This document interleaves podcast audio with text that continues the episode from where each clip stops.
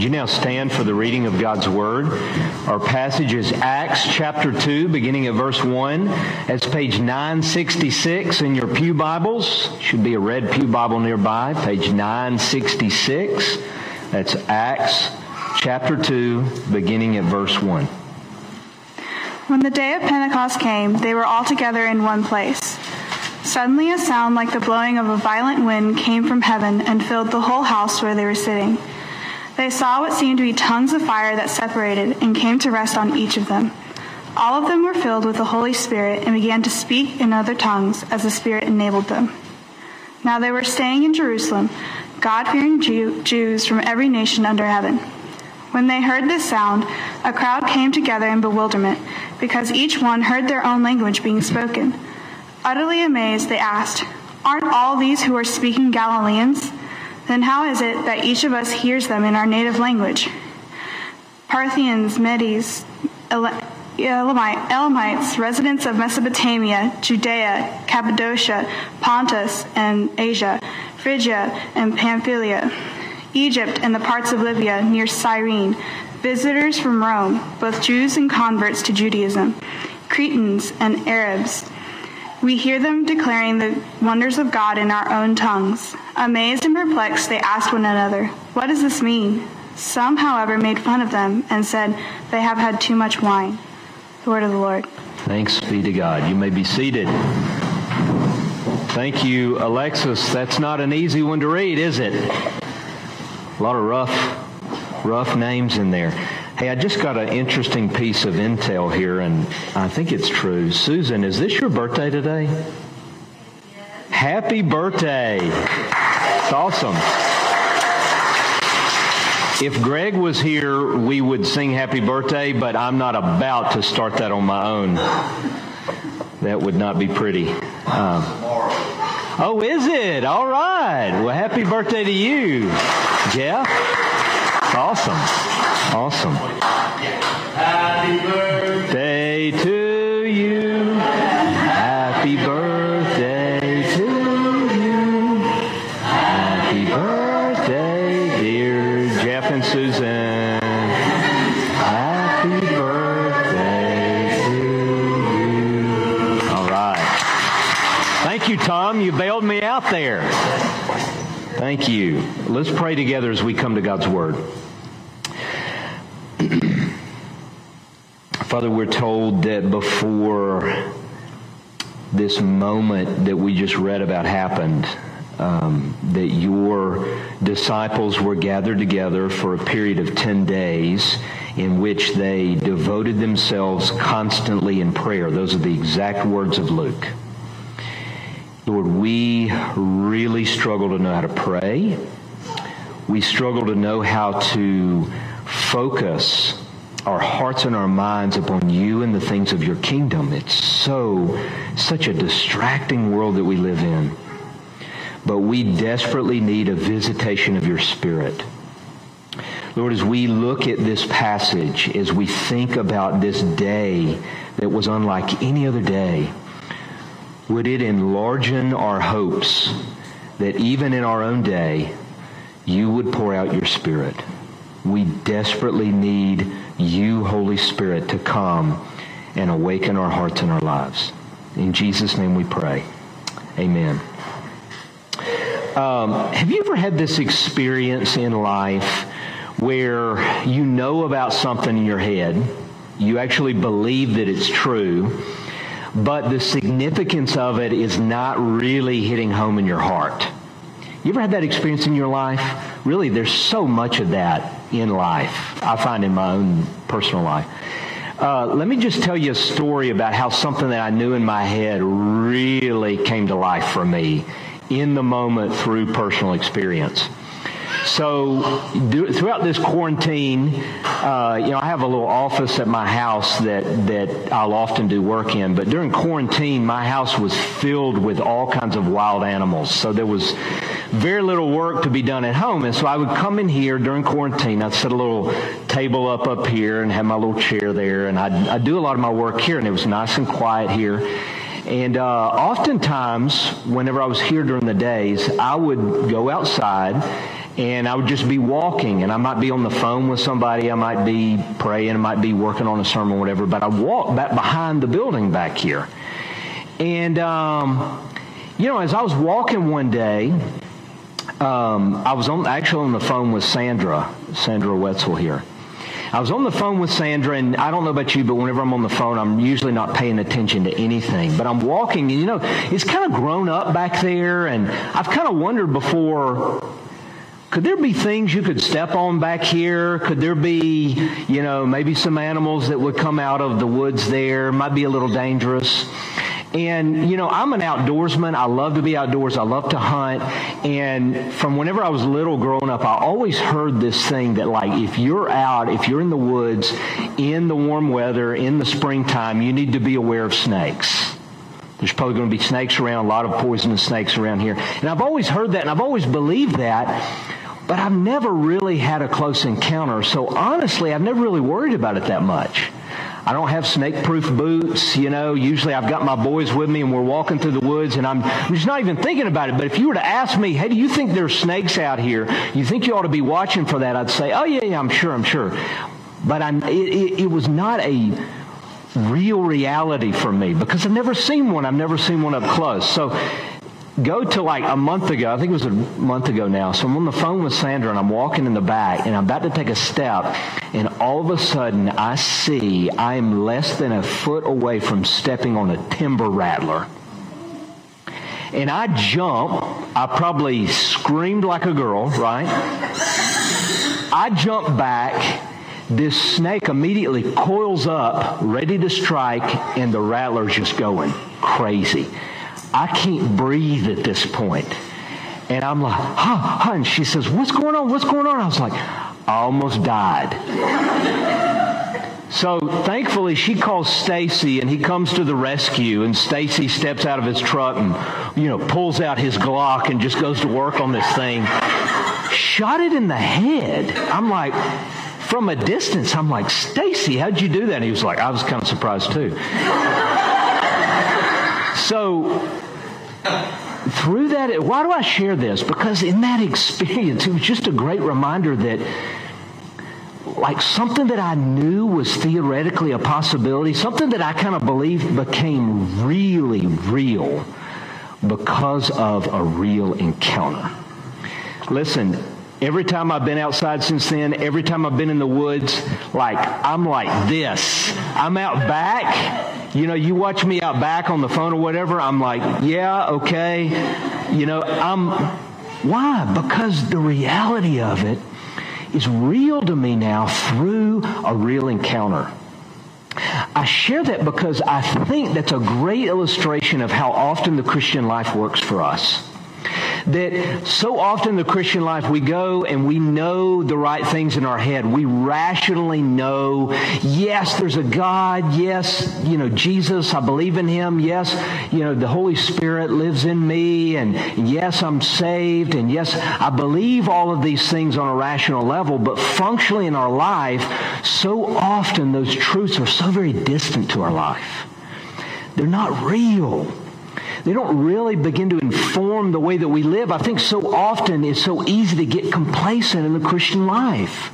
It's so easy for the Christian life to just become domesticated, you know, where you just go through the motions and, you know, yeah, I believe the right things. And then here's a few things that I do in my life, but it doesn't really impact my day to day reality. It's not like a real thing that I'm actually living, that I'm aware of in my life.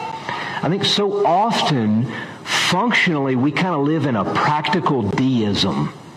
What do I mean by that? Deism is this, is this belief that there is a God who created all things. He made all things. He kind of uh, created the order of the world. He set everything in motion, but then he stepped back and kind of let things go on their own. And so the idea of deism is that God is removed from our life. He's not uh, near. He's not involved in all the details of our life unless we really need him to intervene in some special way. But by and large, God is not a part of our everyday reality. He's not a part of the details of our life. He's not at work all around us. He's not actually present with us. He's distant. That's deism. Now, none of us would say, yeah, I'm a deist. I believe that. very few of us probably would actually say, I believe that. But practically and functionally, we so often live in that way. As if God is not present in my reality, as if He's not involved in every single detail of my life. That's why I was so excited to do this series in the book of Acts. Because as we come to the book of Acts, we get this very vivid picture of just how incredibly present uh, God is in our life and how involved he is. And as we walk through the book of Acts, we see God intervening in the lives of his disciples, intervening in the world. We see him doing very surprising and unexpected things. And you know, the disciples themselves, as you go through the book of Acts, they're getting surprised. They don't know what's going to happen. And so they live with kind of this expectation that I think is actually should be normal for the Christian life. That the Christian life should be lived with this awareness that yes, God is present and He might do anything. We don't know. Which begins to enliven and awaken our faith. And that's what we see in the book of Acts. So this morning we're going to look at a passage. We're looking at Pentecost we're going to look at one of the most dramatic moments in redemptive history where God breaks in on his people in a very dramatic way, a very unexpected way, in an unprecedented way. And we're going to see what does that mean for us as we go about our everyday lives now.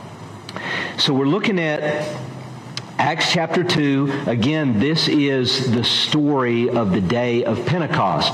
Now, a little background to help us understand that the Feast of Pentecost, the day of Pentecost, was actually a part of the Old Testament worship of God's people. Pentecost was a specific feast that happened every year. It took place uh, 50 days after the Passover. That's why it was called Pentecost. That's actually the Greek word for 50 days.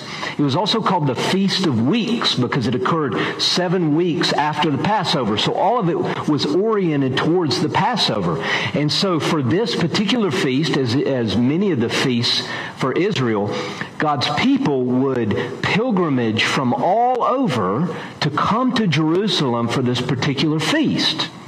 So in this moment, there are Jews who had been scattered uh, throughout the world. If you know the history of the Old Testament, you know that the uh, the people of God had been exiled and and taken out of their land a number of times, and so they had been scattered throughout the nations. But but during these feasts, it was a time for God's people to make pilgrimage to come to Jerusalem for this feast. And so in this moment, the day of Pentecost, all of these Jews are gathered from all over the world for this feast. And it was a celebration of the harvest. Now, if we think about what takes place here, there's so much imagery involved there that the celebration of the harvest would be associated with what God was going to do in this moment through the Holy Spirit that this was going to take place 50 days after the resurrection of Jesus, which coincided, of course, with the Passover. And as we looked last week and as we began to come into the book of Acts, we see that period in between where Jesus has been raised, he's with his disciples, and just before his ascension, he tells them, uh, in a few days, you are going to be clothed with power from on high. And Jesus very clearly says, hey, do not leave here until you are clothed with power. You know, he, he gives them this amazing calling in the world. You're going to be my witnesses all over the world, but don't leave yet. Don't go. Don't try to go do this mission. Don't try to go be my witnesses until you receive the Holy Spirit. Don't leave here. Wait. And so Jesus ascends into heaven, and for 10 days they gather together, we're told in chapter 1. They gather together, the disciples are all together, and they're praying. And no doubt they were praying for the coming of Holy Spirit. It had been a promise that had been promised to them. And then that's where we enter into our story here. So I want to encourage you just to kind of imagine yourself with the disciples there. Imagine you are in Jerusalem. Imagine you have seen Jesus ascended into heaven and you know something's coming. You don't know what exactly it's going to look like, but you've been praying and you've been praying. I don't know if you've prayed for 10 days straight for something constantly. I never have.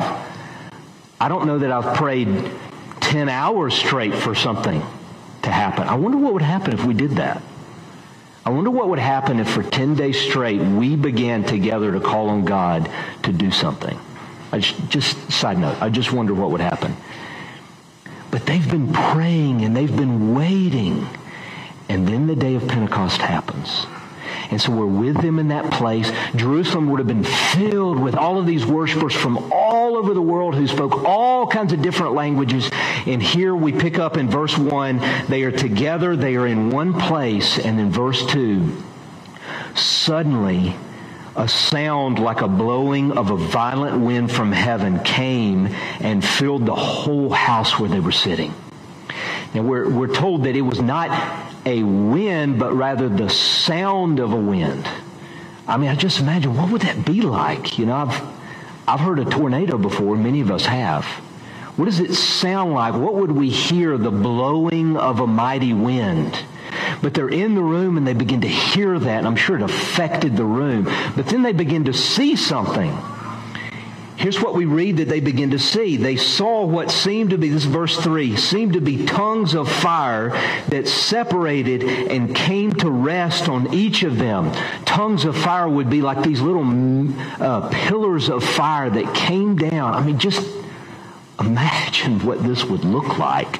This is unprecedented. This is not the kind of thing that happened all the time, even in the Bible. This is a very unique moment.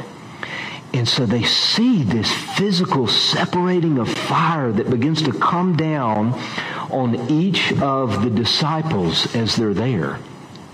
And then we read that they begin to speak in different kind of tongues. Now let me just stop there for a minute and say, what was happening here?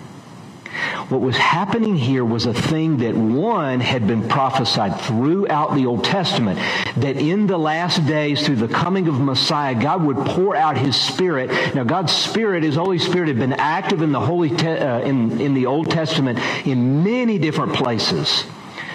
But the prophets looked ahead to a day where God would pour out his spirit like never before, that his spirit would not just come on his people at certain times for certain things, but rather he would come to actually indwell his people, that they would actually experience the indwelling of God's very own spirit. And that is what we're watching taking place at this moment. John the Baptist, at the beginning of his ministry, as he's going around and he's baptizing and he's preparing everyone for the coming of Messiah, he says, You know, I'm baptizing with water, but there's one coming after me. He's going to do the real baptism. And he will baptize you with the Spirit and with fire. Fire in the Old Testament was often how God would manifest his presence. We, uh, John in his call to worship, I, we didn't plan that, John, but John, John's call to worship from Hebrews was really taking us back to uh, Mount Sinai where God comes down in the presence of his people. His spirit is in their midst and he comes in the form of wind and fire. You specifically said that. I'm like, how cool is this? That's what Luke is showing us here. As God's presence comes, he comes in the form of wind. Now, the word, the Hebrew word and the Greek word for spirit is the same as wind. So often the Holy Spirit is described in there that way, like a wind. Now, if you know what a wind is, a wind is something you can't see it. It's kind of mysterious, but how do you know a wind is coming? Well, you feel it and you see its effects. So it's always associated with wind. But then the fire was a manifestation of God's presence, often signified the purifying presence of God's uh, Spirit. And in this moment, the Holy Spirit is literally coming to indwell each of the disciples. So they're being, in this moment, being filled with the Holy Spirit, and being baptized with the Holy Spirit like never before. And then what begins to happen is they begin to speak, as he describes here in verse 4, in other tongues. Now, what is that? Now, there's a lot of teaching on this, and, and probably for a lot of us, we have it's very confusing. Okay, what is that? Uh, I don't know if you've ever been in a worship service or around other believers. Uh, there's many parts of the body of Christ that teach that the speaking in tongues is like, um, if, if you've ever heard it, it's like an unintelligible kind of praying and, you know, sounds like a babbling or whatever. That's not what's happening here. What's happening here is not them coming into some state and, and speaking in, in some unknown language. What's happening here, it's very clear from the context, is that in the moment they are empowered to speak in languages they've never learned. They're empowered in the moment to be speaking the dialect of all the different people that are gathered there. It wasn't unintelligible words. They were actually speaking in languages that all the people gathered there could hear in their native language. That's what's happening here. I, ta- I was talking to Eduardo before the service. You know, Eduardo's from Italy. Eduardo, can you say something in Italian for us?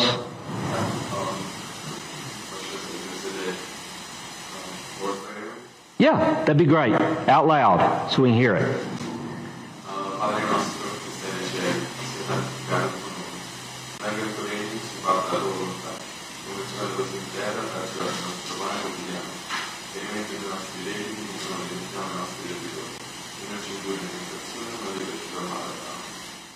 That's pretty cool. That's pretty cool. Thank you. You know, you hear that like you don't understand that. But if you were from Italy, you'd hear that and all of a sudden you'd be like, whoa, where am I? I'm in Trenton, Georgia, and I'm hearing, I'm hearing Italian here. That was the experience that was ha- taking place through this miracle. It is a miracle of the Holy Spirit where he enables them to speak in the language of the languages of the people, languages they've not learned. And what begins to happen is that they begin to be drawn in. They begin to be intrigued. Look at what he says in verse 5. Now they were staying in Jerusalem, God-fearing Jews from every nation under heaven. When they heard this sound, a crowd came together in bewilderment because each one of them heard them speaking in his own language. Utterly amazed, they asked, are not all these men who are speaking speaking Galileans? How is it that each of us hears them in his own languages? That's clearly what's happening. That's what the speaking in tongues in this passage is. They're speaking in languages that they've never sat down and learned. These men are from Galilee. The reputation of Galileans is that they were uncultured. Okay? They're hicks. You know, they're from the backwoods here. And so when they hear these backwoods, uneducated guys speaking in the languages of the nations and they hear their own language, what does it do? It draws a crowd. They're amazed. They're like, what is happening? We know these guys don't know Italian. We know they don't know German. We know they don't know Sand Mountain, but somehow they're speaking it in this moment. What is happening? And then Luke begins to walk us through just all of the nationalities of the people that are gathered here. It's very interesting here. Look what he says. Um, but verse 9 Parthians, Medes, Elamites, residents of Mesopotamia, Judea and Cappadocia, Pontus and Asia, Phrygia, Pamphylia, Egypt and the parts of Libya near Cyrene. He, he's walking through all of these nationalities. Why is he doing that? Why does Luke take the, the time to do that? Because he's given us a picture of what's happening here. That literally the pouring out of the Holy Spirit, the day of Pentecost, God is beginning to form a new humanity. He is beginning to, to take all the nations and tribes and tongues of the world and bring them together. It's like a gigantic reversal of what happened at Babel. Do you remember that in Genesis 11?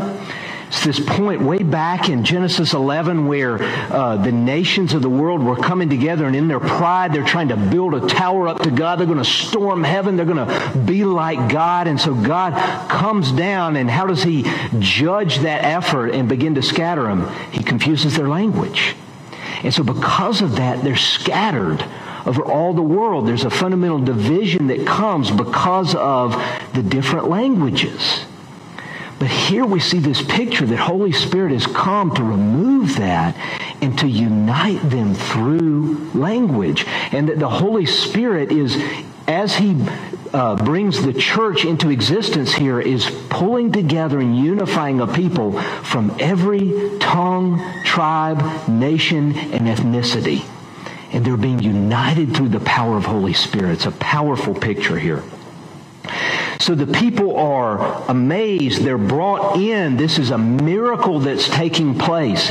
Now, what's important to see is that the, the miracles in the Bible and the things that, that uh, the miracles that Jesus performed and, and the things that God did were not just cool magic tricks.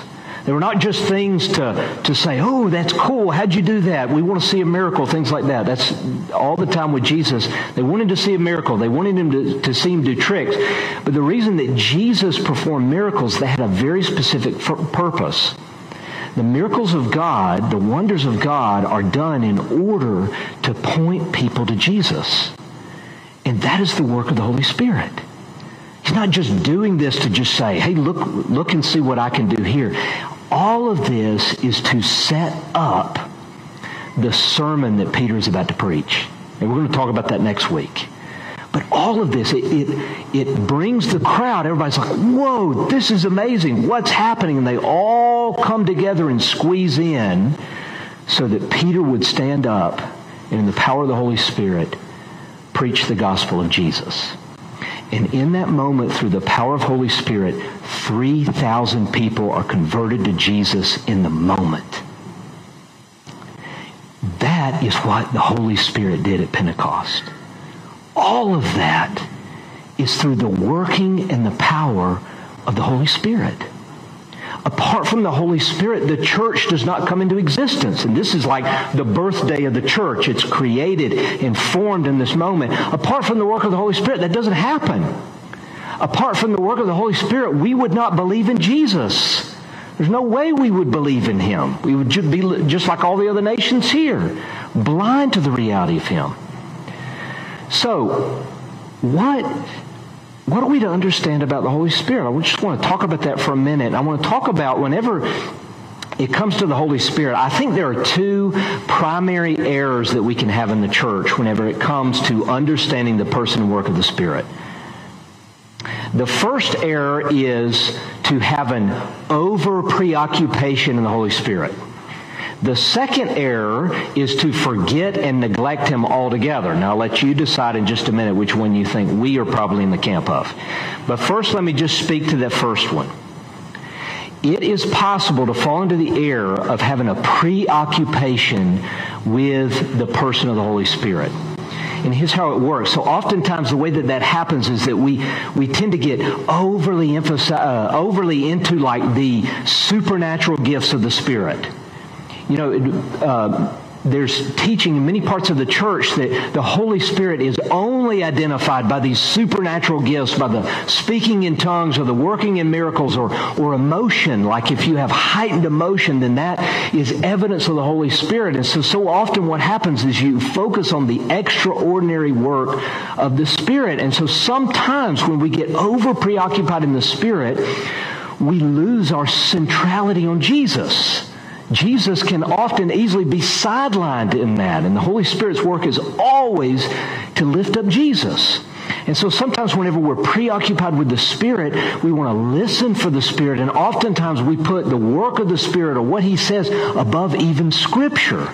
Maybe you've known people in your life, maybe this is your own experience where you've been a part of a Christian community where this over intrigue of the Holy Spirit ends up leading people astray. But let me just tell you something right now. Holy Spirit will never contradict Scripture. He wrote Scripture. So if the Holy Spirit is saying something to you that contradicts Scripture, it's not the Holy Spirit that's talking to you. It's somebody else, yourself or worse. The Holy Spirit will never contradict Scripture. The work of the Holy Spirit is to lift up Jesus and to bring the truth of the Scriptures and make it real to our heart. So that is one error to be overly preoccupied with the work of the Spirit. But there's another error that we can fall into. I actually think this is one we're more prone to. And that is to forget the Holy Spirit altogether. You know, sometimes this happens because of a reaction to the other error. Sometimes we see abuses. Sometimes we see the emotionalizing of the Christian faith. Sometimes we see uh, this extraordinary stuff is kind of trumped up and we're skeptical of that. And so we respond by going to the other end of the spectrum here and we just forget about this Holy Spirit altogether. We're afraid of the emotion of it. We're afraid of getting caught up in it. We're afraid of being led astray in it. And so we kind of come to this place where we just, we don't even think about the Holy Spirit. We, we, we don't even consider him. We don't seek to follow him or become aware of his presence or his leading in our life. I think this is, for most of us, the greater danger. One of the reasons for this is because we don't want to lose control. You see, if we begin to open ourselves to the Holy Spirit and His leading in our life, the reality is you have to give up control. And so what we most often prefer is just a rational approach to the faith. Because there's a lot more in control of that. You know, if we just relegate it to what we understand in our head, then it just feels safe. You know, if Christianity is just about understanding the right doctrine, having the right theology, you know, knowing the right things to do, then he doesn't have to mess with my life. He doesn't have to do something unexpected. When was the last time something unexpected happened in a worship service? When's the last time something unexpected happened in your own Christian life? You see, when we're primarily rational about the Christian life, it offers a sense of control. But the loss there is the vitality of the Christian life is lost. You know, I had this experience in seminary. You know what the nickname of seminary is? Cemetery for good reason. It almost killed my faith. No, it was a place of great learning. It was a place where I learned so much about the Word. But here's what inevitably happened the Christian life became rational for me. It became purely intellectual. I found that personal relationship with Jesus, that sense of Him being present and at work in my life and leading me, all of that was lost because of this focus on the head and on understanding theology. And so I came out of seminary with what they call the seminary hangover. Like, what? The seminary hangover. It's whenever you leave seminary, your, your faith is like dead and cold. It took me about a year to get out of that and to wake up. Now, I think that we do that in general in our tradition. It's very easy in the Reformed tradition to do this because, again, the rational is safe. We can get all of our boxes. We can get all of our theology in line. We can understand all the right things. And He won't mess with my life. But there's no life in that. I don't want to live that way. I want to live with an expectation, with an experience of the Holy Spirit in my life. Listen, the Holy Spirit is vital to Christianity. The, the, the Holy Spirit is how we experience the presence of Jesus. The, if you're a follower of Jesus today, the Holy Spirit is in you. You might be totally unaware of Him, but He's in you. The Holy Spirit makes the truths of the gospel real to our heart. The Holy Spirit gives us an assurance of God's love. Literally, God pours out His love. We experience His love through the Holy Spirit. When was the last time you experienced God's love for you? See, we need the Holy Spirit. The Holy Spirit empowers us for mission. The Holy Spirit makes the truths that we believe in our head, the truths of Scripture, makes them real upon our hearts. He awakens us. He empowers us. He leads us. He counsels us. He comforts us. He helps us. He advocates for us. All of these things are what Scripture describes the Holy Spirit doing. And on the day of Pentecost, the Holy Spirit comes to give life to his church and to push his people out in mission in the world. And the Holy Spirit is at work in our own day and in our own lives.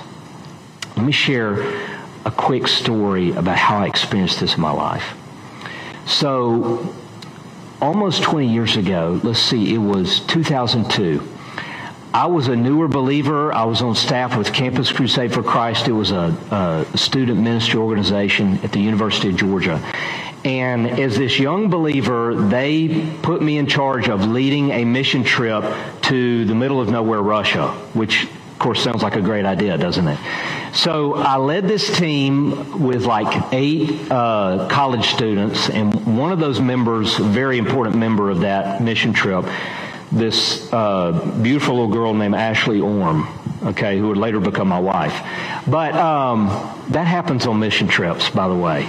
So if you're single, you should go on a mission trip. So, um, so here we are. We go on this mission trip. We go to this place called Cheboksary, Russia. It was like 500 miles east of Moscow. And so we get to Moscow. We get on this train, this old Soviet train. We ride overnight. We show up in this city that literally had seen very few Westerners ever. I mean, they'd seen us on TV, but we were like, like celebrities, like people wanted to know us. They'd never seen an American. And so we come into this city and uh, we spent the summer there and our job was we were going to go. We studied Russian at a university. There was a university city. We went and studied Russian there and we met Russian students and we shared the gospel with them. That was our plan for the summer. But we'd been there about a month and things weren't going so well. We were discouraged nothing was happening. I mean, we were meeting Russian students, we were sharing the gospel, and it was like no effect. I mean, it was like, so? You know, we're, we're sharing the gospel. Here's Jesus. Let me tell you about him. It's like, so we're sharing the four, the four spiritual laws. This is the Campus Crusade thing. We're hitting them with everything we got, and ain't nothing happening. And we were discouraged. And as a team, we just started to feel um, like just kind of picking at each other. We were divided. We were uh, just not getting along great. And as a leader, I just felt like a failure. I think all of us kind of felt like a failure because we had this idea. And if you go on a mission trip, probably your first mission trip, you're going to think this. You kind of have this feeling deep down like, I'm going to save the world.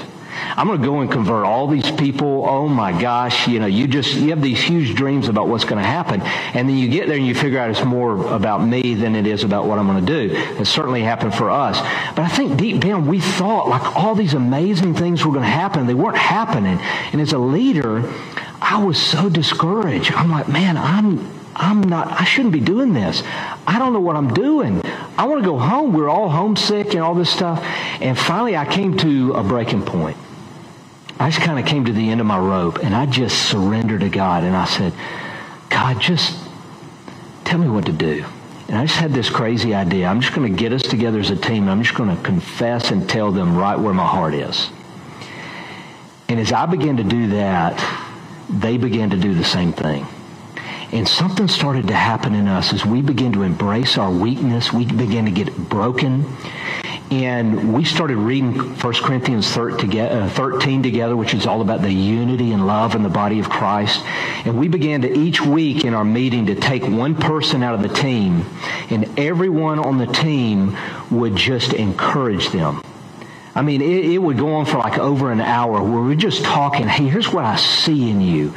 And here's what is amazing about you. And here's what I admire about you. And oh my gosh, it began to change us Do you know what began to happen in our ministry? I mean, I wasn't doing that because I'm like, hey, this is a cool technique that's going to do something. I'm like, we just, this is what I feel like God's leading us to do. You know what began to happen? Those same students we were sharing the gospel with started coming to Christ. We weren't doing anything different. Nothing about our techniques, nothing about like, you know, kind of how we shared it or explained it. None of that changed. But the same students that before were totally unresponsive were coming to Christ. We saw 20 Russian students embrace Jesus in a city that had almost no believers. And it was amazing. It was like a little mini revival. You know what happened? The Holy Spirit came. Not because of anything we did, not because of how clever we were or any kind of plan or whatever. He just decided that he was going to move in that moment and he opened the hearts of these students. He worked in us too, just as much as he did in them. And it was an incredible picture that like, oh my goodness, this stuff is real. Let me just apply this to us personally. When was the last time you felt like, oh my goodness, this stuff is real? Was the last time you were aware of his presence in your life? When was the last time you felt or were aware of the Holy Spirit? When was the last time that you saw God do something in your life or around you in a way that was unexpected? So I think the reality is, this is what Pentecost invites us into, that the Holy Spirit is real and he indwells us. We've been clothed with power from on high, but we don't know it. we act so powerless. And yet, the power that created the universe, the very own power that raised Jesus from the dead, lives within us through the person of Holy Spirit. What would it look like for us to begin to, to become aware of his presence in our life? What, how freeing might it be if we begin to see, wait a minute, living the Christian life is not up to me. He empowers me to do this thing. For those areas in our life that are just habitual patterns of struggle in our life, what would it look like to begin to trust Holy Spirit for a breakthrough in that place in your life? What would it look like for us to begin to trust Him and plead with Him to work in someone's life that maybe we've given up on hope? Someone who's close to us. I, the thing that I, I believe this passage encourages us to do as a people is to become aware of his presence and to begin to call on Holy Spirit to come and to move in our midst. You know, we're calling this series Seeking Revival. You know, he actually wants us to do that. You know, revival is just an outpouring of the Holy Spirit where his ordinary work gets intensified. I don't know about you, but I want that. And I think there's no better time than now because everybody's disrupted. What if we began to ask God, would you move in our day? Now, here's the trick you got to get weak and you got to surrender control. That's kind of his conditions. But the amazing thing is that he's real and he wants to work in our life. Let me close this in prayer. Holy Spirit, this in many ways is um, outside of my area of expertise, Lord, because I confess that so often I want to live in that safe place of my head, of knowing all the right answers, of having my theology all together and yet have my life to myself, not being disrupted by you. But Lord, I don't want to live that way. And maybe many of us don't either. Lord, we want to open ourselves to you. We want to invite you, Holy Spirit, to come on us with fresh power. We want to invite you to come and make the riches of the gospel of Jesus real to our hearts. We want to know the love of the Father in a deeper way. Would you come and do this in us? Would you come and work in our community in Dade County? Would you come and awaken the church? Come and awaken our hearts? Come and bring the lost to yourself. Lord, we almost don't even know what to pray for, but we want you to move in our day.